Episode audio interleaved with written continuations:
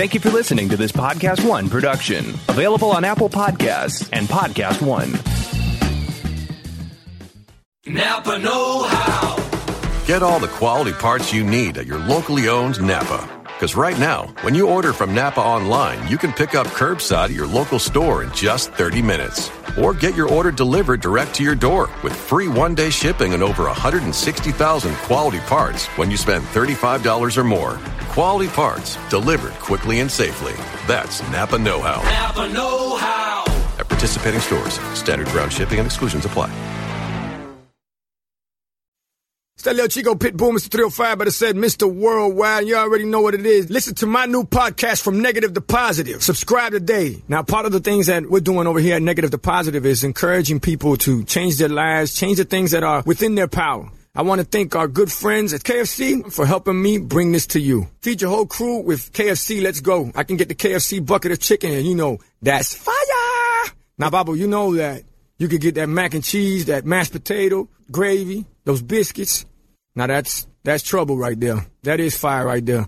You know, on negative to positive, we always talking about striving and achievement, and and the Colonel Sanders story is is a story that inspired me since I was ten years old. Look how life comes full circle. Now I'm talking about Colonel Sanders and Kentucky Fried Chicken and how much I love it. Listen to my new podcast from negative to positive. Check out the vodcast. Subscribe today. Apple Podcast, Podcast One, Spotify. Welcome to Giant Size Heroes number 25. That's right. Air horns! Air horns! It is the big anniversary issue. We're not sure what it's the anniversary of. They, oh, we Oh have air horns! Whoa! That what, that's was- a thing we can do? I. Hell yeah. Thank you! 2007 hip hop is alive in the booth, and I am not mad at it. Oh, that is the Sean Paul experience. Yes. Uh, it is episode 25, which is very exciting if you're a comic fan. So many issues revolve around this sweet, sweet number that doesn't actually signify much. But just like comic Celebrating books. random milestones is the heart of comics, Coy. That's that's what I was thinking. Like just like random comic books, this is a randomly special episode of Giant Size Heroes.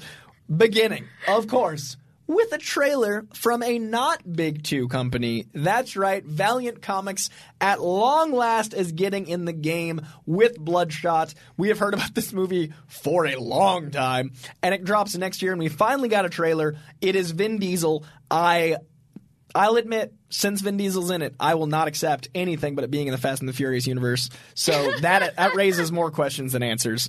Uh, but it's cool. It's visually stunning. It's very stylized. Uh, it gives away a twist that I hope is intentionally given away because of how cheesy the twist is. Um, we learn his power set, which visually looks cool. It's uh, it's everything you want in a trailer. I it's uh, I haven't had a chance to watch this one yet, so I was just excited to hear Corey's reactions. uh, but yeah, the Valiant movie universe uh, is coming along, and uh, I'm very curious to see what happens with this. Tweet us if you are a huge Valiant fan. Is it delivering on that? Are you a '90s fan? Are you a 2012 reboot fan?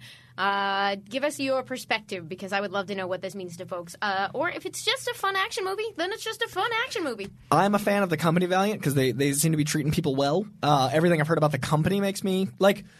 I'm watching this movie because one, Vin Diesel, but two, because I want Valiant to do well. So let me know what you guys think. uh, number two on the agenda is. Are you ready for this? Joker is likely to become the highest R rated grossing movie of all time. Not this year, not this month, ever, with a big E. Um, that is crazy because it cost like most movies' catering budgets. What's it uh, knocking off the list there, Coy? It is taking down Deadpool. Now, the only. I feel like Deadpool would enjoy the number of poop jokes he gets to make it being number two, so I'm not too worried about him. That's fair. Like I feel like if Deadpool's at number two, he'll use that way better than most movies. uh, it is currently looking at a seven hundred and eighty-three million dollar worldwide payload, which means it could easily head to nine hundred million and possibly even a billion dollars with a B. Uh, which is just crazy because when you see the opening weekend of Endgame making a billion dollars, you're like, well, that makes sense. And when you see Avengers and uh, Avatar fighting neck and neck, you're like, well, yeah, those are the most marketable movies ever, and they're made purely for fans to love them and see them many times. when you watch the Joker, you're very, very upset and uncomfortable and not happy. and here we are. So uh, you guys know uh, from from the last couple weeks my thoughts on the Joker and Amy's thoughts on Joker, but we do agree it's not a fun journey. So this actually surprised me because as much Yeah, as but I love you the know, film, Passion of the Christ is not a fun journey either. and it made a lot of money. That's true. And let the record show, we might be talking about Deadpool, but Amy just compared Joker to Jesus on this episode. I didn't. You will note that I did not. Uh, she may have just said Passion of the Christ and Joker in a parallel. So I'm going to say she thinks that Arthur Fleck and Jesus are one and the same. So I am Sure. very excited uh, because that means, uh, to be honest, like as much as I love Joker, I really just want more focused character study movies. I really want more character driven comic movies. I love Logan. I really love Joker. I love when they don't make them just flashy. So I don't want suddenly to have a, a, a Spider Man R rated that's a gritty noir take. But I do want movies that are maybe more ponderous and maybe more you know independent feeling and maybe more of a film versus a movie i would love that so i hope that this gets us there what do you think Uh, I want the same thing, although I think we're already on our way there Yeah, same. Black Panther. yeah and logan like we, we, we have examples before this Yeah. but if one of them makes the most movie money of any r-rated movie ever i think it's you can point to that easier And it's it's a very interesting experiment in terms of international distribution. It's tough to say what it means for anything else because, of course, much while there was much about this movie that made it risky, it is still attached to Batman, uh, who is kind of in a special category. i've enjoyed everyone being like the biggest risk out of wb is to make a movie based on the biggest villain in comic books i'm like bro And the truth is, there's an element of truth on both sides. Like it is Oh, an is. unconventional movie to make in this uh, area of things, but it is also, in some ways, a very obvious movie to make. So you know, I definitely see both sides. I just, I just think clickbait is getting a lot. Like clickbait is very much going like riskiest move. I'm like, mm, is it though? Don't fight headline writers. Not- they have tough not- jobs. I don't know. Every headline, like oh, 80 percent of the headlines I've read about Joker, it's me doing Chris Hemsworth and Ragnarok. Really? Is it though? Uh, but here we are. It very much uh, may cross a billion dollars, and I'm personally very excited to see how well it's doing. Uh, and I'm also very curious what that means for the future slate of DC. Uh, I would love to see more Black Label films. I've talked about a Lex Luthor film. I've talked about a Mr. Freeze film. Um, I have no problem with uh, slightly off kilter origin stories, and I'm learning. I'm learning more and more that 2015's Coy that said I never want a Joker movie without Batman or a Venom movie without Spider-Man was wrong because I've enjoyed the hell out, the hell out of both of them. So I'm just a sucker for content, guys. I like stuff. Uh, speaking of liking stuff, Naomie Harris is Shriek. Yeah, that's stuff I like. Sure do like that stuff. I if you missed last week's Giant Size, you missed the best pitch for Shriek of all time. You got to go back and listen to it because Coy sold the hell out of it. uh, so I'm on board. I feel like that was one of the examples of like what it's like inside my brain where I'm like, does anyone read comics like I do? Because a lot of times I have these long drawn out conversations and like even the writers sometimes are like, yeah. And I'm like, oh no, I way overanalyzed that choice. Nah. I think it's a We just have different pockets. I'm not reading those comics like that. I'm reading other comics like that, which is why it's so instantly recognizable. I think it's true. And I think that's why the Great Saga is the beautiful linchpin that we can all share because it is both blockbuster and indie. It is both a tale that is the most human, starring zero humans. Yeah, It let's is- go on the record being like never adapt it so that in a few years we can be like 2019 Amy and Corey were wrong. We love Saga. Never adapt Saga. Jake Gyllenhaal's Marco? Uh, yeah, I, I am Marcus. Marco? Marco. Marco. Okay. For a second there, I was like, am I wrong about the lead of a book I love and talk about every day? Uh, Y'all also, brains are like that. Everyone's sending. Uh, did you see that meme someone made of me and Kristian with, with Saga? No. So, like my Saga love, I didn't realize extended beyond giant size, but there was a Schmoedown announcement where I'm coming back to manage in the Schmoedown, and there was a caption contest, and someone made a meme out of me talking to Kristian. That is beautiful. So I literally I found this on Facebook. Oh, Facebook. that's beautiful. The caption, read the caption for him. So it's a picture of me across from Kristian. I have my hands up describing, and it says, "Anyone, should I read Saga?" Coy three hours later, and it's been me stress talking about Saga because I love it so much, uh, and it's perfect. Uh, also, I completely had slipped my mind that Brian K. Vaughan was a writer on Lost. Oh, really? I totally didn't. I didn't know. Uh, so I was talking. I was. I we had Damon Lindelof on the most recent episode of Comic Book Shopping, and there's a running joke amongst the entire crew of Comic Book Shopping that I'm hiding copies of Saga so I can use them in the show without telling the production team. Sure, Because sure. I want everyone to read it, but it's a running joke. Like the Kevin Smith episode, I put it behind me, and I literally turned and grabbed it mid conversation. So uh, that was the running joke of the episode. And then we were talking about Brian K. He's like, "Yeah, when Brian was working on season three of Lost, I was like." Your mind just fell out your ears. I literally was like, wait, you probably know more about Saga than I do. And I was instantly like, can we cut the cameras and just have me and Damon talk about Saga? Heck yes. So uh, I'm going to try to get Damon on one of the shows so we can talk about Saga. Amazing. Not even kidding. Amazing. Like he, he thinks he's going to come in to promote Watchmen. No, no, we're going to talk about Saga. But back to Naomie Harris. Uh, I am a big Naomie Harris fan because she killed it in what was it? What did I just see her in? Oh no. Uh, oh, I, I just rewatched uh, Skyfall. She brings so much beautiful, intelligent, captivating energy to like silly lines. Like she's hmm. one of those actresses that can say like Fast and the Furious lines, and you're like, oh, Yeah. and that means we might get a good shriek. Well, honestly, that was part of the fun of uh, the first movie. Is that Mm-hmm. the villain is one of those actors uh, who can literally read the phone book and be mesmerizing, and he has some some real all time monster movie villain speeches, uh, and he delivers the hell out of them. So we need more of that. You need that in this kind of movie, and Naomie Harris is perfect for that. And I do hope they play with some of the uh, allegories we talked in last episode of Giant Size, number twenty-four.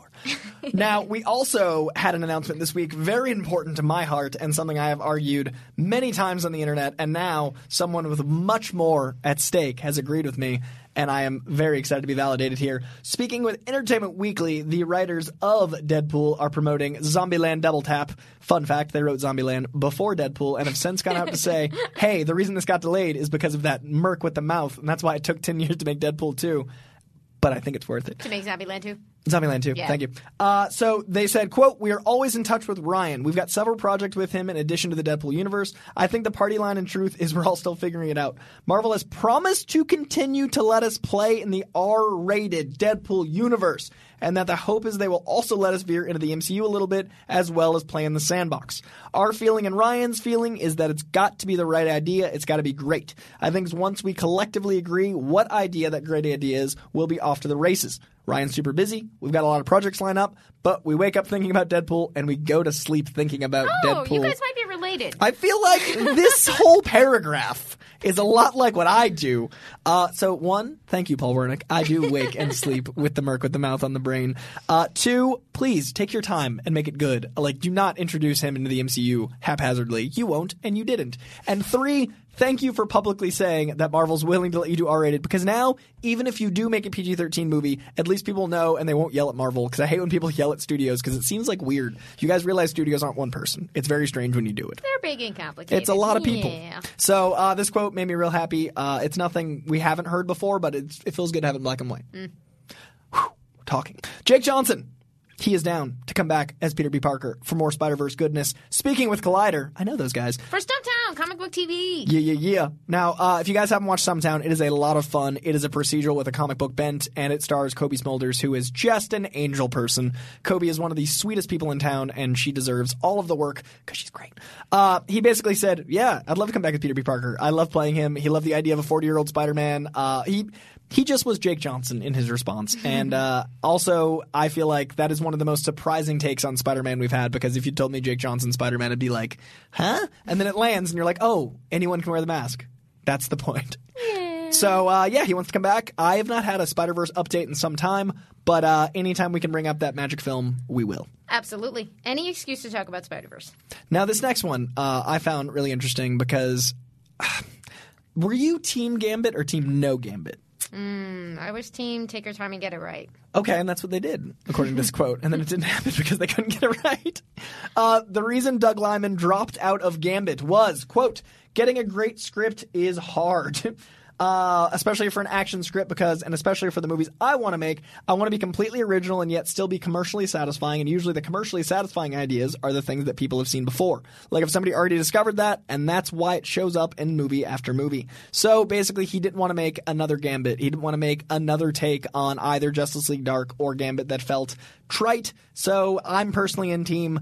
I'm glad these don't exist to sully the comic book movie market. Um, but Doug Liman was he could have been great. That would have been amazing. I love his work. Uh, yeah, I'm. I am interested. I would love to eventually get a lot of behind the scenes on like how these things go down.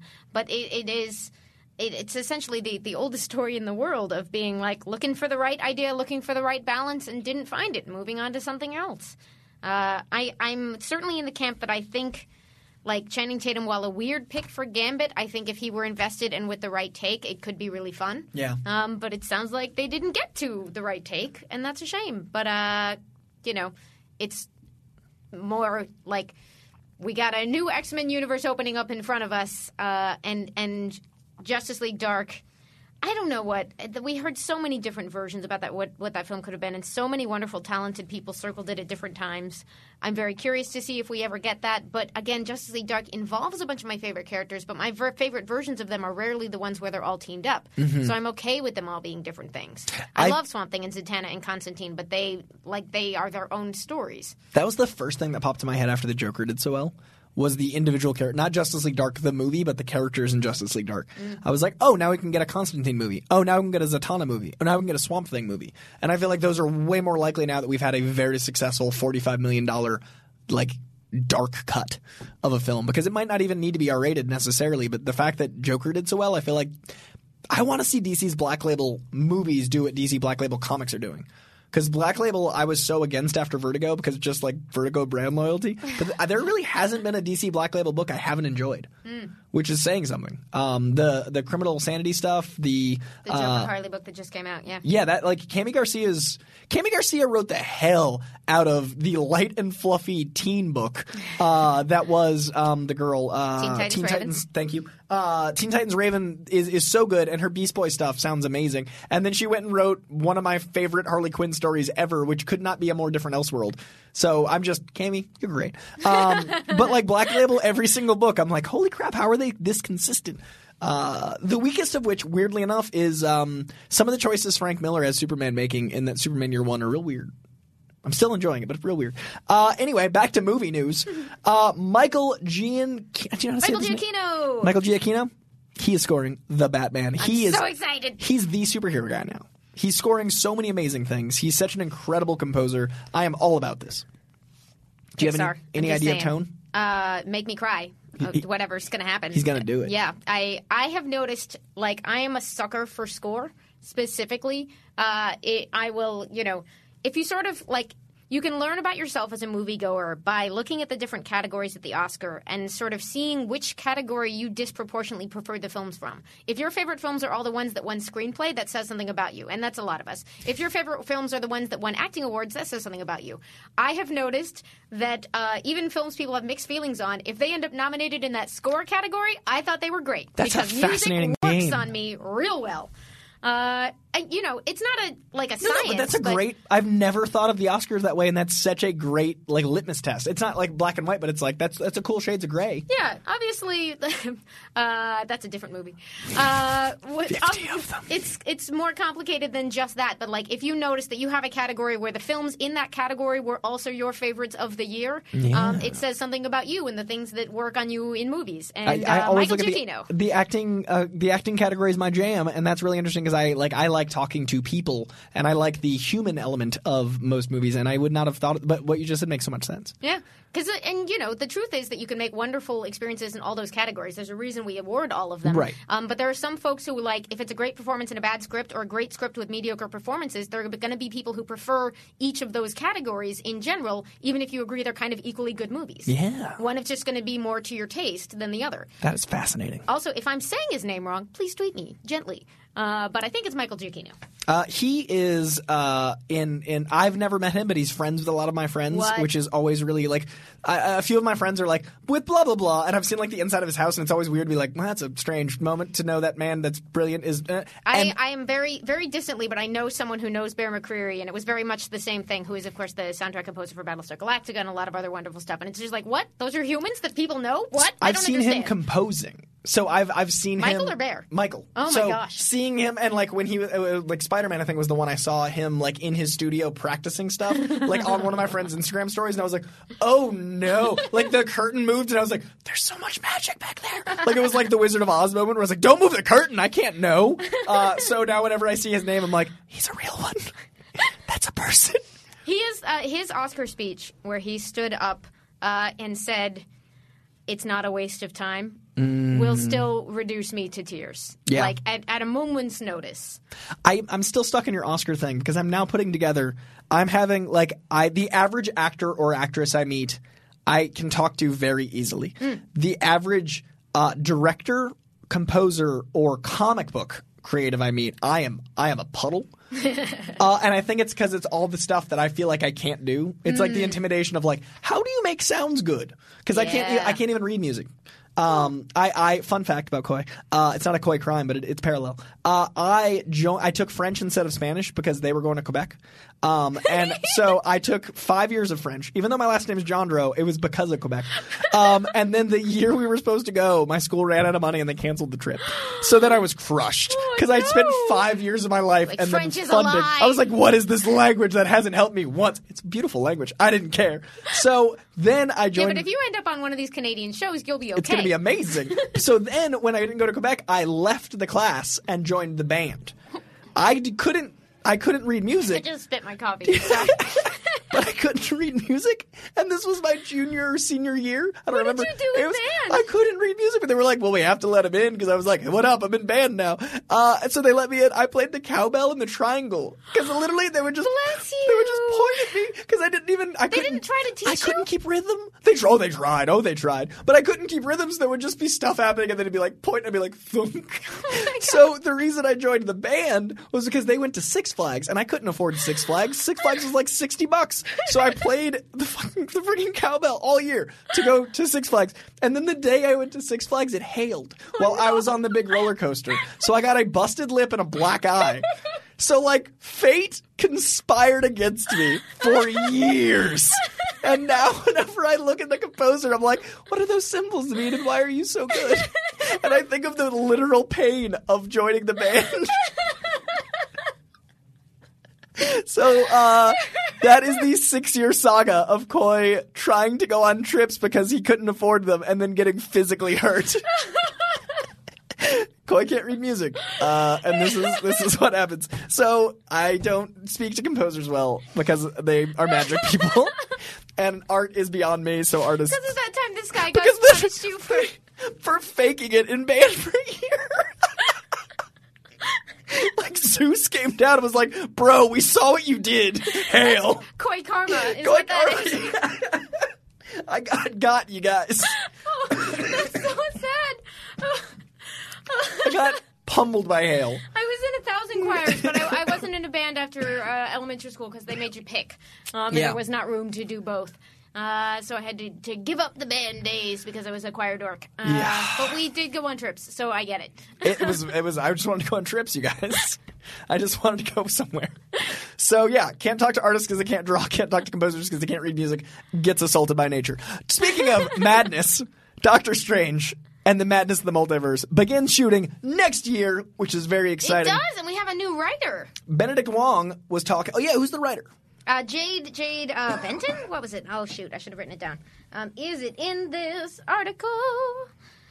Uh, keep talking while I fact check. So uh, Benedict Wong was promoting Gemini Man and was saying uh, they think they are shooting it next year, uh, which is very exciting because Benedict Wong, if you haven't met him, is the most charming man in the game. Delightful. This is again a throwback to other giant size or, or other heroes content. Uh, but if y'all did not see when Benedict came to visit us, it was uh, incredible. He parallels most things to food and sandwiches, which is impossibly endearing. Like he made so many beautiful metaphors about sandwiches that I, I was very impressed, frankly. Uh, so we found a new writer, or they found a new writer for Madness of the Multiverse, and I remember it being somewhat exciting. And Amy is currently hunting. It is Jade Bartlett. Uh, Jade Halley Bartlett, uh, who. da, da, da. This was okay. Well, okay. This is according to us here at Collider. Okay. Apparently, Marvel has not confirmed, but uh, supposedly Jade Bartlett is working on a thing. Burst onto the screen with the script for Miller's Girl, which got made the blacklist in 2016. I am reading from our article here. Uh, and oh, she's going to be making Mad, Bad, and Dangerous to Know. Oh, excellent. That's a Lord Byron quote. Um, it's a thriller. It sounds fantastic. Uh, and she did a draft on an upcoming Mackenzie Davis horror movie. So if you are uh, tuning into Terminator and just waking up to how awesome Mackenzie Davis is, you will be excited for that as well. So an up and comer, essentially. And I will point this out every time because it's something I used to preach in my Marvel movie news days. It is a woman writing a superhero show that isn't just a women show, and I, it makes me so much happier than just saying like, "Hey, look, a girl's writing Batwoman because she's a lady." No, a writer's writing a writing thing because Both they can write. It's important for different reasons. I'm just, I, it makes me happy. Look, a writer is getting writing work, and it doesn't matter what kind of person they are. Uh, now, speaking of very intense people, David Ayer.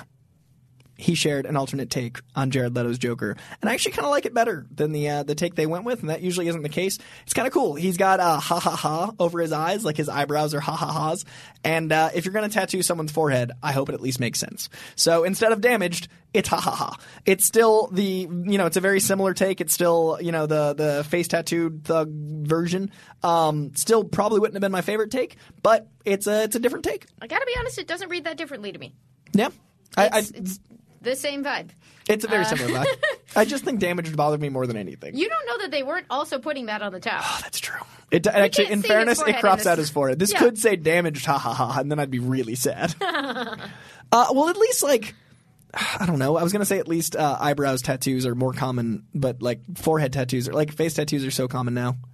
Can you imagine being like an actual gangster in like the 80s and 90s and getting a face tattoo because you're actually hard, and then you grow up and like now all these people have face tattoos that are like SoundCloud rappers? I feel like that is probably an experience for a lot of folks in a lot of areas. I'd be so mad if I was in prison for some real shit and then like someone got a face tattoo that was just like a Bieber. Like I'd be so upset. I just I don't know. That's a different kind of karma, I think. I'm just yeah. I'm, I'm just saying like I think I would commit some Coy crime if I was already in jail. I'd commit hella Coy crimes if you were like a punk ass and got a face tat. I don't Be know. like, what was the what caused that riot? Ugh, someone's mad about Instagram. I don't know. some SoundCloud rapper came in with a face tattoo, and the guy in Cell Block B actually whooped his ass. I just it vexes me. Uh, but it is neither here nor there because it seems that Jared Leto's Joker will not be a part of movies going forward. Uh, I don't know if I included this in the rundown. Did not. Did you hear that uh, Joker, the the the Joker, the one that's making all the money? Jared Leto tried to shut it down. What's the story there? So, according to, I really thought I put this in the rundown. It's later on. Oh, it is in there. Okay, so we're gonna we're gonna tangent now. Uh, according to the Hollywood Reporter, which is a very credible source, multiple people at multiple agencies that worked for Jared Leto tried. Well, they didn't try. He reached out to them to try to shut down the Joker film. Uh, last week, there were some quotes about him feeling alienated and confused that there was a Joker movie going forward without them. But now we're hearing he actually reached out to try to, to shut it down. Um, he went through his agent at CAA as well as his music managers um, to try to not have the movie get made. Uh, and he has since, maybe unrelated, left CAA for WME. Um, yeah, it's uh, it's really interesting. You don't hear a lot about this because it's usually like behind closed doors, but it's really. It, it- to be honest, this made me feel bad for Jared Leto that this got out because it just does not paint him in a good light. Well, here's the okay. So I'm I'm kind of getting this from your recap because I don't know the full story on this one. Uh, it's I also feel bad that this is public because it seems like the kind of thing that should be behind closed doors. Um, and depending on some level, I totally get like if you are hired for a job and they are telling you that maybe you get to do more of that job and you are like, oh, a different person is getting to do that job. I would like to do that job. There is some level of basic, understandable human, like, can we do mine instead? That is an element that I would understand. I would like to play to do this job. Uh, like that's that's like showing up to an audition. I hope you pick me over that other person. Now, if this was like a attempting to sabotage it in motion, a some kind of other like it's not a classy move. It's it's just it's really messy, and now that it's public, it's even messier. Um, because CAA and WME are obviously like two of the biggest agencies in the world, and uh, to have such an A-list star reach out and be like, "Don't make that thing," and now to have it come out, it's just it got messy, and I don't like to see that to any property. I don't like to see any sort of backhanded dealings, uh, but that is the movies. So yeah, uh, if you've been hearing those rumors, keep in mind they are rumors. Uh, there's no quoted source that is being uh, on the record. It's a lot of conjecture. Um, but man, that's messy. Yeah, it's uh, yeah, it's a shame. It's not great. Speaking of great, Jason Momoa. He's great. We like him. Jason Momoa has Aquaman 2 plans uh, while promoting his new Apple TV show, which I have not seen yet, but I know a few people that have uh, seen some footage and they were blown away by it. I'm very curious. Uh, Apple TV, five bucks a month. I don't know what's going on. Cats and dogs living together. Uh, Jason Momoa has plans that he pitched to Warner Brothers, and they are all about. Now, I've never heard before any script is written how early an actor being like, "Yo, I got your movie." Uh, but if that is how they want to play it, clearly he was. The reason I put this in the rundown is Jason Momoa reshaped Aquaman for the movies. So his take on Aquaman is not Aquaman. So if anyone's going to have any say over what the movie is, it's the man who's like, I'm a booyah my way through this performance. so I'm really, I, I, I liked Aquaman because I didn't know what was going to happen. And then they took me to Burning Man and had a squid play the drums. So I was like, let's dance. So if Jason Momoa wants to write a fever dream like that again, yes. Um, and I really, I liked the take because I didn't know what was going to happen ever. Uh, what do you think about having this much control? I am curious what it what it really comes down to in terms of like they. We know that they're uh, sort of making the new one in a hurry, uh, at least according to the date they set out, uh, given how much work needs to go into something like this. But Momoa having a strong influence over the way this character goes makes sense to me. Like, it's not quite at a Ryan Reynolds, I made this movie happen single handedly and I want to have a say in how things go kind of He didn't leak that footage. What do you mean? Uh, who knows, technically.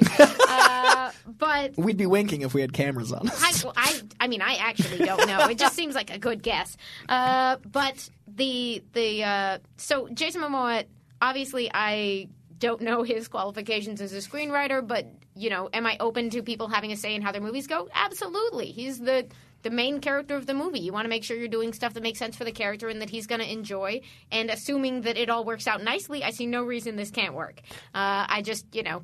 I love great scripts, so I hope he's partnered up with a lot of people or secretly a genius. Or Well, both. he, he has teased what it's going to be and how big it's going to be, but he's also like he's worked on like he wrote the Road to Paloma and and worked on uh I think he directed yeah he directed Road to Paloma as well. Um, and he's got like his whole production company. Like he, I think he's trying to be more in the game uh, from other sides. Like like Chris Evans wants to direct. So anytime a creative wants to create, I think it's rad. So if he if he has the leverage over the character that he seems to, and he wants to make it more personal, yes.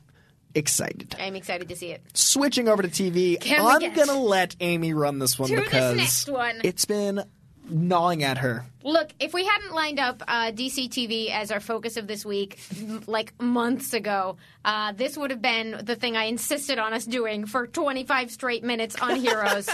Because it is real, it is not a dream, not a hoax, not an imaginary story. Netflix is making Jeff Smith's Bone. Jeff Smith's Bone, of course, is a cornerstone, a honestly industry-changing cornerstone of modern comics. Uh, it is was a '90s independent black and white all ages comic, none of which seemed like marketable things at the time. Uh, it's it was completely its own thing. It went from a cult following to uh, essentially like the what, every week when we talk about Raina Telgemeier, we are talking about a tradition of young readers uh, that Jeff Smith is foundational to in in a lot of ways. Uh, Bone is funny and scary and exciting. It stars three sort of like it stars basically cartoon characters, but who live in kind of a dark fantasy universe. Uh, and there have been, it's been one of these, like, for so long now, it's been, like, weird that there isn't a Bone movie or series. Uh, for so long that like we've all fallen for a million. Maybe they're doing it this time. Oh, that person was joking around. Oh, maybe this is happening. When I tweeted this link, somebody replied literally saying, "I was worried I was going to get rickrolled when I clicked on this." I checked the URL several times to be like, "Really? For real? That's this amazing. is happening." Not only is it happening, it is happening. Uh, so Netflix and Legendary Television are two companies where people are clearly reading comics because they are scooping stuff up, uh, and have been for several years. Uh, but Netflix is, has scooped up Bone now, finally, at long last, and apparently Jeff Smith, the creator of Bone, the writer and artist of Bone, is involved. So it's everything I want to know. It's everything I want to hear. There should be stupid, stupid rat creatures, uh, and I cannot wait. Bring it on. You know what I just put together? What? In this moment of your pure, pure glee about Bone. Disney, Marvel, obviously. Warner Brothers, DC, obviously. Every single other network is reading every other kind of comic because comic books are the hottest thing right now and adapting them. But Netflix, having the most money, is scooping up the big ones like Liefeld and Miller and, and, and Bone and doing all these And things. Dark Horse's Umbrella Academy. So I think what's going to happen is we're going to have basically the golden age of comics when everyone is competing because the sales were so good, but with adaptations. Because right now that's the gold standard of entertainment: three billion dollar Endgame, one billion dollar Joker. I'm rounding up. Don't get mad at me with the Venom thing again. But like these giant things, I think right now.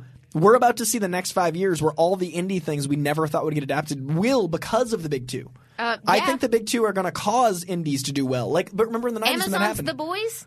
I just put that together. Like I just I, I I think I put together the parallel to the comics. Remember when Image like Image was founded because the big two were doing so well, they were like, Yeah, but we want our own shit. Mm. Now that's happening with TV and film because I don't know how I didn't think of this before.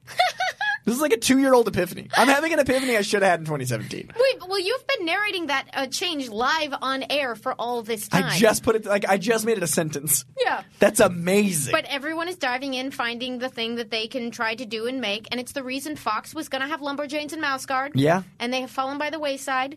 Uh, Someone else can pick Sony tried to get into the Valiant game because Yeah. they don't own either of the big companies. It's it's it is a land rush for these independent properties, but the good side of it is that we're going to get some legitimately great stuff and some risk taking stuff out of it, uh, and. If it can be counted as a risk to do a faithful, beautiful adaptation of Bone, like Netflix has already done Hilda, they've done, they're doing all ages graphic novels. For a long time, it felt like I don't know. I don't know. A lot of the major animation studios, they want to spend their time on originals, and I get that because artists want to make things of their own. And I, I'm totally on board with that, and I get that, and I think that's one of the reasons that we didn't get like Pixar's Bone. Yeah. You know what I mean? Uh, and. I, and I respect that impulse, but I'm really glad that someone has found the right balance of being like, but maybe we can make cool adaptations. You've got a Dark Crystal show, you've got She-Ra, you've got Bone and Hilda. Like it's it's. Thank you. I'm so glad that they're throwing money at cool things. It's incredible. They made Tuca and Bertie. Please bring that back. I know you're not gonna, but I'm just gonna slide it in there. Uh, thank you for reading comics. Thank you for caring about these stories. Do as good a job as you've done with Umbrella Academy, and uh, and uh, we will tune in. the land rush is good for all of us, and Yeah. I somehow didn't see it. And they're trying to get us uh, to stay subscribed to Netflix once Disney Plus comes off. And if that means that they're throwing money at Jeff Smith, cool. That's what I mean. Like it's all we're all benefiting because competition. I think this is amazing, and I just was like, "This is the anti-monopoly move." Thank you for competing because Netflix had it all three years ago. Now they have to like fight for these things, and that's amazing. Hashtag Save Daredevil, though. Uh, now we also have news that Brenton Thwaites, when talking to Collider, those people we know, um, basically said he's known about Nightwing for a very long time, and it was a very intentional choice to slowly transition because it was basically his hero's journey.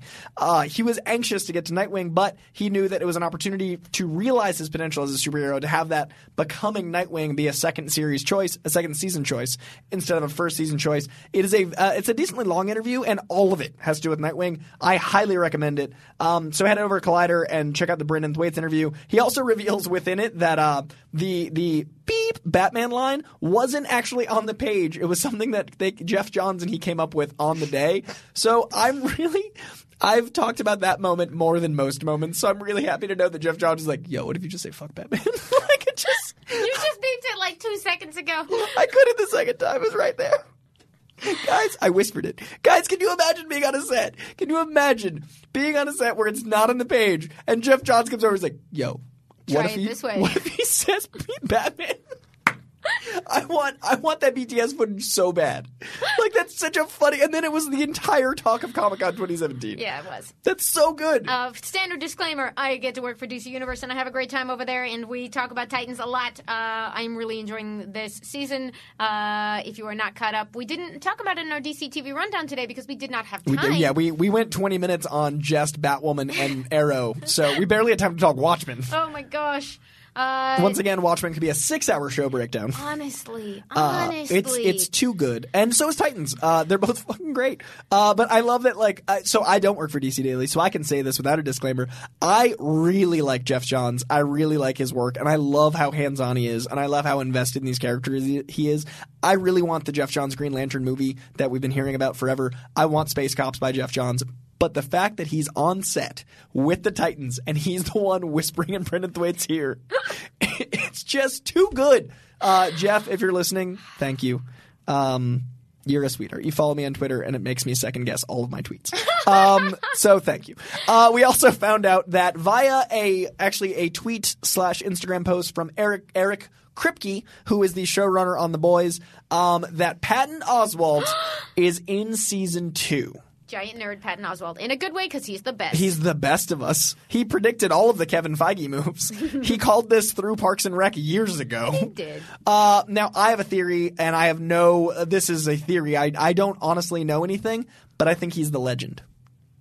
Interesting. Do you remember the legend from the Boys comic? Because I haven't read that much of the comic still. Okay, the legend is a character that basically uses the comics to predict things or to analyze things. He basically is like uh, That's hilarious. He's a, he's a super nerdy. He's basically uh, he's Jack Kirby. He's drawn. he's he's got a Jack Kirby sensibility. He talks crap about Eisner in a very funny way, and like man, he, he just got all the credit. Like it's a really funny character, but he's a very like curmudgeonly angry comic book shop owner in the basement yelling out prophecies about That's comics. beautiful. I think Pat Oswalt would be would be great. Yep. So that's my theory. Uh, just I don't know, but I hope. Uh, if he's the legend, I will lose my mind because Patton Oswalt is perfect. Um, Speaking of legends, speaking of legends, Dave Gibbons. yeah. If you haven't seen this video, he sketches Sister Night, who is the new character played by the great Regina King on Watchmen, and it is so cool to see art become real life and then go back to being art. It's incredible. Did you watch the video? I did. It's just there's something emotive. Like there's something that just happens and you're like, but he drew the Watchmen and now he's Yeah. drawing. So Dave Gibbons, of course, is the co-creator and artist of Watchmen. Uh, the you know what Watchmen is. You listen to this show, but it is the seminal twelve-part series that redefined comics as we know them in the '80s, uh, which has been continuously in print ever since. There's a lot of controversy attached to creative ownership, and to uh, there's a lot of story to be told there. But Dave Gibbons, who is 50% of that act, is uh, super on board for this newest Watchmen thing. Um, is j- just kind of generally a good sport about everything, uh, and hopefully is also being taken care of behind the scenes. Uh, but he drew Sister Night. And side note, I want merch that says "All Hail the King." uh, I need yes. all the Regina King merch. If Into someone it. could direct me to whatever links I need to click on, uh, would a homemade Etsy store of Regina King things. Uh, I am so excited about it. Uh, even if I have like, oh, there's y'all. Watchmen is a lot. And people make some choices. Uh, I don't know which choices I'm on board with, but I'm not supposed to know because it's Watchmen. Because it's Watchmen. Uh, and Nuance. whether people are using their power correctly is super part of that story. Uh, but anyway, I'm very excited about all of it. Uh, very, very interested to see where it goes. And seeing Dave Gibbons bring Sister Night, like, I wanted to say to life because to me, comics are real. I, to life. And uh, it's usually we say that the other way. It's amazing to see an actor um, bring a character to life, like from the page. But in this case, it's she's real now. That she looks like Dave Gibbons in the Watchmen world. Do watch the video. To, ju- it's just a Dave Gibbons sketch, even if it wasn't this. But then the fact that it is this is just it puts it another level. Uh, I, I briefly, while we're on Watchmen, I reread Watchmen very often. Yeah. Uh, I read it for the first time when I was 12. It didn't make sense. uh, I was reading like Cape books and I read this book. I'm like, that guy's got his dick out. Like, I literally didn't understand why it was important because I was 12. Like, it, the comic couldn't make sense. So I was a guy that like thought the comedian was cool because I was 12. And then I read it again at like 15. And I was like, yo, comedians. That's all. like He's I started. It started to make sense, and then I read it again at like probably nineteen, like you know, systematically, and then I started to understand the importance of Watchmen and I started to see like the layers in it. I reread it before my comic book shopping with Damon Lindelof, and it's the first time it's made me cry. Uh, and that was a really interesting thing because I, I between 19 and 31, I've probably read it like six times. So like as an adult, I've read it six to eight times. Yeah. It like viscerally impacted me this way in a way that it might now be in my top three comics of all time, and it should have always been because all the reasons were all there. But I didn't like him talking about the. I actually took a screenshot when he says uh, the quote about the statue that's within the marble that's just waiting to be carved, and when he's talking about like what love can be and the importance of humanity. It just like Doctor Manhattan blew my mind, and I've read Yeah. that so many times. So it was really cool. If you haven't reread Watchmen in the last year, the reason I'm going on this rant down. take your time read it with new eyes because there's no way you're going to remember as much as the book is too dense to remember i thought i knew watchmen and then this time it shattered me It's a different book every time you read it, which is one of the wonderful things about it. Uh, and I, I will say uh, one thing that was wonderful for me revisiting uh, before this was that we, because we've kind of like talked about so many of the phases of this, uh, the long letter that Damon Lindelof reposted. Uh, which was about his mixed feelings about making Watchmen and his experience of it, and about his dad, and is beautiful and moving. He had posted that a few years ago as they went into uh, production, and I read it at the time, and we talked about it at the time. Um, but was it was it's really fascinating to revisit it now because a lot of it is the same. A lot of it makes the same amount of sense. His mixed feelings about approaching Watchmen, about doing it at all. Uh, a lot of it is the same, but the part that didn't make sense before that does now that I have seen the first episode of the show uh, is the part about his version of what a sequel is and comparing it to Old Testament and New Testament. Um, which, and, and you know, I'm not a biblical scholar, but that sort of in a, ah, right, a substantially different work intended to be connected directly to this other thing. And there's nuances of the way the Bible was actually put together that make that like analogy not work at all. But as a broad flavor of like, I get it now. yeah I get what he meant by that. Uh, in a really interesting way, having seen just the first episode because I'm saving them. Uh, we, we- I might have like, thank goodness, uh, press access might be a thing for this one. It, it does isn't always, but uh, I love it too much to rush. Um, so we'll see. I, I will say and this is like bts uh, from comic book shopping of all this is my 10th guest uh, of all 10 guests damon lindelof is the most in comic book store active guy the dude is every he's like a, a every weeker and I had Yeah. no idea. He's just been busy, so I had the opportunity to show him something new. Otherwise, he might have just been taking me shopping. I do not know him in any degree well, but uh, back when they were working on Lost, he came by the shop all the time because it's right by Disney, and Yeah. uh, that's people are nerds, especially Damon Lindelof. He is Bless so rad. all. Like I just uh, if you if you don't know any of his work, you do. You just don't realize. But also, he's like so one of us. Like giant size listeners, I always consider since we can't see you and there's no cameras. I'm always like, no one listens to this except that one person that's just like me. He's one of you. so I just uh, he was such a cool guest. I'm very excited to share this episode with you. Uh, I was losing my voice as you guys heard me last week. It didn't get better before Thursday. Um, so he was a champ about me like miming the second half of the show, uh, and he just like he was so invested and really rad. And I'm really excited to share it with you because I got to talk about Watchmen with someone that knows it up there, up there with Alan Moore. Maybe not Alan Moore, but I'm gonna crap. say honestly, the the truth is that there is no simple answer to this. Like, you know, he should have mixed feelings about making Mm-hmm. it. Uh, we should have mixed feelings about watching it. Uh, the behind the scenes situation there is very complex. Uh, but I, you know, still watching the heck out of it. Oh, so good. that's, I guess, where I come down. We'll see.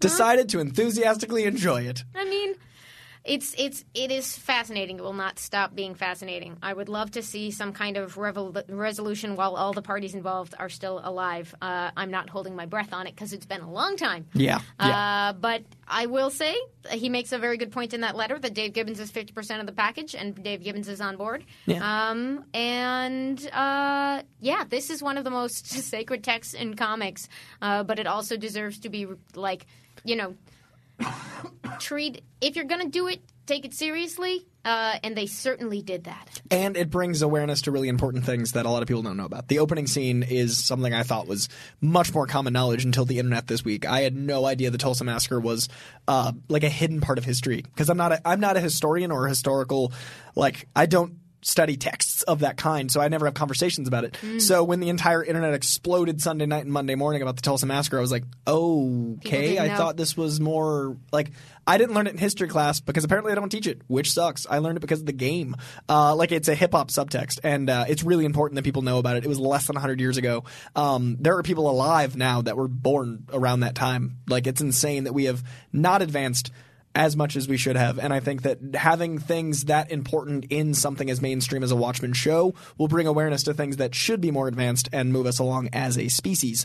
Um, it, it's it's insane that it's even a conversation. There's But- a lot of great real world history mixed into this, uh, in addition to their alternate world history, which we have so many questions about. My notes for Watchmen are like things like weather? Question mark? Horseshoe? Question The mark? horseshoe, the horseshoe. what does it What? mean? What does it mean? The horseshoe i blew me away. thinking what does it mean especially when i feel like there really are answers. Yes. uh, that is a thing that i love uh, and this is uh, very very exciting. And as i said on regular collider heroes random musical theater including the incredible troll choice of watch the first episode of watchmen. Uh, you know mature content warning because it is watchmen Henceforth, uh, we'll probably be doing spoilers on the episodes because we won't have time to do a non-spoiler then spoiler. So Yeah. assume if you're listening to this on Thursday, we will be spoiling Sunday's episode.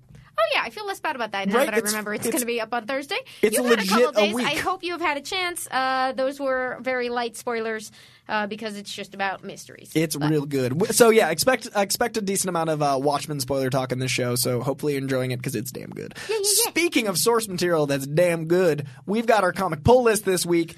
Kicking it off, Amazing Mary Jane, number one. Now, this book is written by a writer I have just discovered very recently. Her name is Leah Williams. She is writing Gwenpool Strikes Back. Gwenpool Strikes Back is one of my favorite new series. It makes Deadpool look linear. It is so meta. It is so strange. It is amazing in its fourth wall breaking. Gwenpool literally talks to Terry Dodson in the book. Uh, Terry Dodson being one of my favorite artists. Uh, it is a it's an incredible time, and she's a darling. Um, I, I've uh, I've talked to her a little on Instagram via likes and me yelling "You're great" and her acknowledging that. so Leah Williams, you're great, and thanks for acknowledging a fan going, "Hey, you're great." Uh, we also have Ow, who's uh, who's art on that? Uh, the art on Mary Jane is Carlos Gomez. Oh, and it's great art too. It's gonna be a good book. I'm very excited. Uh, I haven't read it yet uh, because we are recording this beforehand, but obviously near the top of my pull list. And many of y'all will love the Humberto Ramos uh, cover on that one. Uh, it's just neat to have her having her own miniseries. Hopefully, if this does well, there is more coming where that came from. Are you reading Friendly Neighborhood Spider-Man? I have not been caught up. Okay. There's an issue like two issues ago that's Mary Jane, uh, and it's basically it's you know the all the War of the Realms stuff. Yeah. So War of the Realms, as it's wrapping up, there's all the troll stuff. Mm-hmm. So Spider-Man has been out fighting trolls all night. So like he, Mary Jane tucks Peter in, and she's like, mm-hmm. "I'm gonna take care of things for a day." And it's Mary Jane fighting trolls. So it's this Tom Taylor written Mary Jane issue where she's just ah. taking care of business. And then this like was in the next previews, and I was like, "Oh, it's time. Yeah, yeah, yeah. It's overdue. We're ready. I'm hype." What's our number two? Uh, Count Crowley, Reluctant Midnight Monster Hunter number one. I feel like we know this writer. Uh, so this is partly a friend of the show pick, but partly also just a cool looking book pick. David Dastmalchian, you know him from Ant Man. You know him as a past guest of the show. Uh, you know him from a whole lot of stuff, including being a writer director. Uh, but he is adding comic books to his accomplishments, and he has teamed up with artist Lukas Ketner, who I uh, had to remind myself, but he did a book called Witch Doctor years ago that I loved uh, that was very gross and spooky and cool. uh, and they have teamed up for a miniseries called Count Crowley: Reluctant Midnight Hun- Re- Reluctant Midnight Monster Hunter, which is about a uh, host of a creature features kind of program. Who is going to get involved in all kinds of supernatural shenanigans? Uh, so again, I, we haven't read this one yet, but it seemed like a fa- uh, very safe pick. It looks lovely. The art is going to be great. David is very cool and very thoughtful and a big nerd uh, in a good way. Again, uh, and it's coming from Dark Horse Comics this Wednesday. And there's actually an interview with me and David from uh, from San Diego. So we talk about Cr- Count Crowley back in July, and we Excellent. uh, we got like a sneak peek at it. He, he had the he had a couple pages. Uh, and if there's ever anyone that deserves to be so sweaty he get a comic book. It's David Dastmalchian. He is in so many superhero properties, and I was it's it. Why not make a comic? And it's so cool to see him get to self actualize as a full blown sweaty because now he's writing comics. Uh, now the next one is Batman: Curse of the White Knight number four.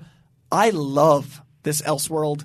It is Sean Murphy. He is writing and drawing. I love his take on Joker. I love his take on Batman. I love his take on Harley. I love his Gotham. It's like steampunk adjacent. It's like noir ish. It feels like I'm reading some sort of Sherlock Holmesian book. Um, it's so hard to pin down. It's just so many tones I really enjoy. The art is beautiful. Have you read White Knight? Uh, he's got an incredible style. I've been saving it up because uh, I'm a big Sean Murphy fan from his past projects, but I haven't sat down with White Knight yet. Okay. Um, but Punk Rock Jesus, Joe the Barbarian, uh, Off Roads, a lot of his other stuff. Uh, he's just an incredible artist. He's also like a sweetie on Twitter, which I it shouldn't change my opinion on comics, but when I find out you're like dope and cool, I definitely like be cool. Nice. Like I, I followed him. I, I'm weird, but you know how weird I am about Twitter. Uh, I followed him on Twitter recently, and I was like, "Oh, and he's a sweetheart." So uh, full support. Thank you, Sean Murphy, for being a good person and a great writer and artist. What do we got next? We got Naomi season one. This is uh, I put it on the list, but it's a Coy and me pick together. You've heard, you've, you've seen the show. We love this book. Uh, it is finally available in a collected edition. Uh, it is from the Wonder Comics imprint at DC. Uh, Bendis, David Walker, and Jamal Campbell. Campbell, yep. There we go. Uh, worked on this book together. It is incredibly beautiful. The art is just stunning. Uh, she is a just intriguing from the moment you meet her. Very promising new hero for the DC universe. Very cool mythology behind her that will get revealed as you read. Uh, they're calling it season one because they're taking a break before they do more. Uh, She's I- in Superman right now, though. Worth noting. is. Read Action Comics to see what she is up to, and then we just found out maybe you want to watch uh, watch out for Young Justice in a couple of issues because somebody might be showing up. Mm-hmm. Uh, but yeah, it's great, and you should get it. And now you can in a hardcover. And it's uh, it's a great hardcover to have as a casual comic goer because it's a whole story that leads to mystery, and you, yeah, and you super don't need to know anything. If Yeah. you do know stuff, it'll be fun because it'll be like, oh, that piece of DC mythology I forgot about. Um, but you really don't need to know anything. Just just read it. And I would say that uh, the artist is one of the best breakout artists I've seen in a long time. The book is stupid pretty. Hundred percent. Coy, Google Far Sector because I need you to see this preview. Ooh, okay. Um, this is we were talking about it on the regular show this week. It is an upcoming. Might be I don't know what label they're putting on this one. Maybe Young Animal. Uh, but uh, it is N.K. Jemisin and Jamal Campbell doing a new Green Lantern character. Coy just made an amazing face. Uh, it is called Far Sector. She is the Green Lantern of an area that hasn't had a crime in hundreds of years, and she has to solve like the first murder in hundreds of years in this area. Uh, it is a new character. I am very excited about it. N.K. Jemisin is a science fiction author uh, and fantasy, I think, uh, who is brilliant. Jamal Campbell is, as Coy just said, one of the most exciting artists to discover of the last several years. Uh, so while I also want more Naomi, if this is what he's busy on, I will live with it. Uh, just get back to doing more Naomi eventually. Just clone yourself. Just you know, do more. Come on, just make beautiful art quickly. Uh, What do you think? It is. It is. That is gorgeous. Oh my god, I'm so and like I love Green Lantern. So anytime I can get a new Green Lantern book, yes. Yeah. I, I would say uh, Jamal Campbell and David Marquez on Batman Superman Mm-hmm. are two because David Marquez was on Brian Bendis's Defenders book Mm-hmm. right before, and both of them I was like, you can do this in comics. Like they're photorealistic while still comic-y. They both have this really cinematic style. I both of them are just blowing me away. Uh, and Batman vs Superman didn't make the cut this week, but issue three is out on Rary Edition. It's on. It's like it's like the hidden number six. So what's number five, Coy? Now, number five's a weird one, guys. Spider Man Full Circle. The Amazing Spider Man Full Circle is an anthology book, but it's written in a weird way.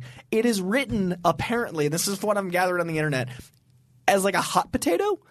Writers wrote a section and then handed it off for another writer to keep writing it. So it's a book that didn't have an ending when it started, and writers are just writing the other guy into a corner. And the writers in this are no joke. Nick Spencer, Jonathan Hickman, uh, Chip Zdarsky. There's there's a, a just a ton of writers. What is this book? It is uh, going to be very interesting. There's something similar that DC did a little while ago called Commandy Challenge, which was like a because I think DC Challenge was a, a, a much older book that it was harkening back to. Uh, this m- makes me laugh because essentially, like my friends and I used to play a slumber party game where you had to write random stories one sentence at a time, um, and in that case, it was like you weren't allowed to do the ones before that. There's a long literary tradition of games like this. There's a weird, uh, very creepy sounding name called Exquisite Corpse um, for a kind of pass around story. Uh, the results are usually bonkers, but uh, often a lot of fun. And with some of the teams involved in this, uh, Chris Bachalo, Chris Sprouse, two incredible all star artists, uh, many more people involved. Let's see. Yeah, on the cover it. there, you got that? Jonathan Hickman, Chris Bachalo, Gerry Duggan, Greg Swal- Smallwood, Nick Spencer, Mike Allred, Kelly Thompson, Valerio Schiti. I'm sorry, Valerio. I'm not sure how to say your name. Al Ewing, Chris Sprouse, Chip Zdarsky, Rachel Stott, Jason Aaron, Cameron Stewart, and Mark Bagley. That is a murderer's row of Yeah. Spider-Man talent. Uh, so we'll see if they can land it, but either way, it'll be super fun. No matter what, it's a great way to do a weird story because it'll not come out normal, and I am excited to see all those people on a book. Uh, and I think Chip Zdarsky talked about it in his newsletter. And also, if you're not following Chip Zdarsky's newsletter, what are you even doing? what are you even doing? Uh, our last story of the week, because we already touched on the Jared Leto true life crazy clownness. Um, is James Gunn has responded to Francis Ford Coppola calling Marvel movies despicable, and then today another uh, another comic, uh, I mean another creator came out and said that Marvel movies are like hamburgers, uh, that they're just like you know fast food sustenance. I would like to officially say that there is nothing more clickbaity than asking a out of generation film creator what their opinion is on something that is inherently probably not their style. And I think this is the last time I personally will speak on it because all we're doing is encouraging. If you're sitting down to talk to Martin Scorsese and you want to spend three minutes talking about Marvel movies, you've done a bad job as a journalist because you're talking to Martin Scorsese. Stop asking Marty Scorsese what he thinks of Marvel movies to get clicks. It's despicable. That's what's despicable. He doesn't like it. Stop asking. Um, everyone's entitled to their opinion. I don't agree with how Francis Ford Coppola, Martin Scorsese, and whoever the one today is are handling it because they're insulting a lot of creators and a lot of livelihoods and a lot of people that love this stuff. These movies do cause emotion. They do feature brilliant storylines amongst people in extreme situations, just like their movies, and they are cinema. They play at the cinema. Um, I keep trying to not touch this on Twitter, but I keep getting tweets about it, so I keep responding, and then I keep having to explain myself. So I'm going to use this platform as saying I disagree with them. I have the right to disagree with them. They have the right to disagree with me. I don't agree with how they're saying it or what they're saying, but as a journalist slash commentator slash host, it also looks bad that we're using the platform to ask these people again and again that they don't like something that they don't like. And all it is is marketing. It's just marketing. It's, Scorsese's got a movie coming out, so I'm he's not like, that mad at the journalists either. Like this is all s- sort of. These don't feel like super necessary conversations, uh, but like asking someone who's a, a classic filmmaker what they think of a wave of films, they are free to be to not answer that question and to spend their time on something else. Uh, no one is making anyone call anything despicable, uh, but again, they are entitled to their opinions. It's just, I don't know, y'all. Uh, those filmmakers have not super expressed themselves real respectfully on this one, but they also get to think whatever they want, and I'm I'm kind of not super mad at anybody. I'm, I'm ready to be done with this cycle of talking about it, but I I get that like if you're sitting down and Coppola says something like that, you're probably gonna tell people that he said that. James Gunn said it better than I could have, much like James Gunn does, because he's a brilliant writer. And he said, and I quote, Many of our grandfathers thought all gangster movies were the same, often calling them despicable. Some of our great grandfathers thought the same of westerns and believed the films of John Ford, Sam Peckinpah, and Sergio Leone were all exactly the same. I remember a great uncle to whom I was raving about Star Wars. He responded by saying, I saw that when it was called 2001, and boy, was it boring. Superheroes are simply today's gangsters, cowboys, outer space adventures. Some superhero films are awful. Some are beautiful, like westerns and gangster movies, and before that, just movies. Not everyone will be able to appreciate them, even some geniuses, and that's okay. Heart. James Gunn, I agree. I'm leaving it with James Gunn because I'm sick of talking about it. I, uh, I, I, as as per usual, why I like working with Amy is because we do have different takes on it. I'm mad at the journalists, and I'm gonna stay mad at them. But uh, I think that it is time to let this weird season of harassing old people go. um, And now, quickly onto some Twitter questions right. from you, beautiful non-haters of the Marvel and DC universes. Uh, from Twitter, at Adelia Chumbo asks, Hey, there's Amy and Coy Jandreau. Can you recommend a comic to start my just turning 10 year old nephew on? He's starting to get into superheroes in the MCU movies, and I just don't know where to start. Hashtag Collider Heroes, hashtag Giant Size Heroes. Swamp Kid. Swamp Thing is awesome. Please uh, give it to your kids. Swamp Kid's great. Uh, if he's looking for something specifically that is uh, Marvel friendly, find out what character he is into. Um, there are currently some books running being published by IDW, but with the title Marvel Action. There's a Black Panther one, a Spider Man one, an Avengers one, and a Captain Marvel one, and they are all kid friendly. Um, and those are great first picks. Uh, but there's, again, uh, following the character give the kid bone i know it's not superheroes but it will hook them on comics uh, and then just like track from from character there there's a bunch of depending on your kid uh, getting them into Moon Girl and Squirrel Girl uh, and a bunch of the other Ollie just friendly Marvel titles, if they're a Marvel kid specifically, is probably going to go over nicely. Um, some combo of those. Coy? Uh, I would say the oh Spider Man. Any of the Spider Mans based off cartoons are fairly safe. Ten year olds can dive into those, and Spider Man is so accessible and it's a good character to grow into. Yeah. I'm so glad I started with Spider Man because he's just like he's all of us, and it's a really cool character. And then he's got Miles, and he's got Spider Gwen, and there's so many characters that he should know. Uh, so I think that's There was a book called Spidey Yeah, by Robbie Spidey's so Thompson good. a couple years ago uh, that is kid friendly and uh, great. That would be a fun one as well. yeah, I would say Spidey, uh, and yeah, and everything you just said, and Swamp Kid. What is our next one? I do I get to read this one or do you want to read this one? I mean, it's pretty good. Okay, I'll take it. Okay, so from David Detweiler, thank you, David, at DCW Detweiler says, for the price of $550 or 190 baked potatoes Hashtag Collider Heroes. you can own the Infinity Saga Collector's Edition. What do you all think? One, I thank you, sir, for that math. I love that you put this on here. 190 potatoes had to be included on today's giant size. That's amazing. I what think. kind of potato is Watchmen? Oh no. The show or the movie or the comic? The show. Okay, the show is What's like a really experimental potato dish that should not work, but then you think maybe it does? that's what I'm trying to think. I don't Uh, know anything about cooking, okay. which is why I can't help with this. I think that it is a scalloped potato with a glaze that is both savory and a little sweet. And it has many different vegetables in its medley. So it's like a scalloped potato dish that has like asparagus and Brussels sprouts and like a semi sweet glaze that shouldn't work. But as you're eating it, you're both being nourished, experimenting, and appreciating it. Wait, Coy, isn't there something called a twice baked potato? But that's not that. Okay, but like it's a Watchmen TV show that's a oh, nominal Oh, sequel. that's it's so a remix. It's a it's a remix. baked again. A twice baked potato. It's a twice. You know, I meant to say that for Joker because someone asked me what potato it was. I thought Joker was a great twice baked potato because it's using source material in a new way, and it's got a like a it's got a um a very Oscar friendly decorum. Like a baked potato's got that like aristocracy. So I think Joker is a Did twice. you just say a baked potato has an air of aristocracy? I did. I, I and I stand by it. If Okay. if I was watching Downton Abbey and they ate a baked potato, I'd be like, well, yeah. Really? That's the I potato. Feel like baked potatoes are super budget friendly, which makes them inherently non-aristocratic. Ooh. Okay, no, that's that's also. But I mean, also kind of doesn't make it HBO. So you're probably right about the scallop thing. I think scalloped is is the aristocracy. I think I think scalloped potatoes are like the like like the character that that like uh, we have Jeremy Irons playing would eat scalloped potato. Mm-hmm. Uh, Perhaps that was the- a very gentle the character that sure hmm I'm- watch Watchmen y'all. What? I- Who I- watches it? You do. Delicately handled. Uh, so thank you, 190 uh, baked potatoes. Uh, I do believe that it will be worth it, and it will all, it will definitely be on sale. No one's going to pay 550. Uh, it will probably be like 450, which is still a car payment for a very nice Porsche or some sort of nice car. I don't pay 450 a month on my car. I bought my car. I have a used car from 2010. Yeah, no, I bought my 2008 Mini Cooper for much less than 450 a month. Don't think the internet pays money, guys. I just realized I was like, that's a car payment for someone else but me.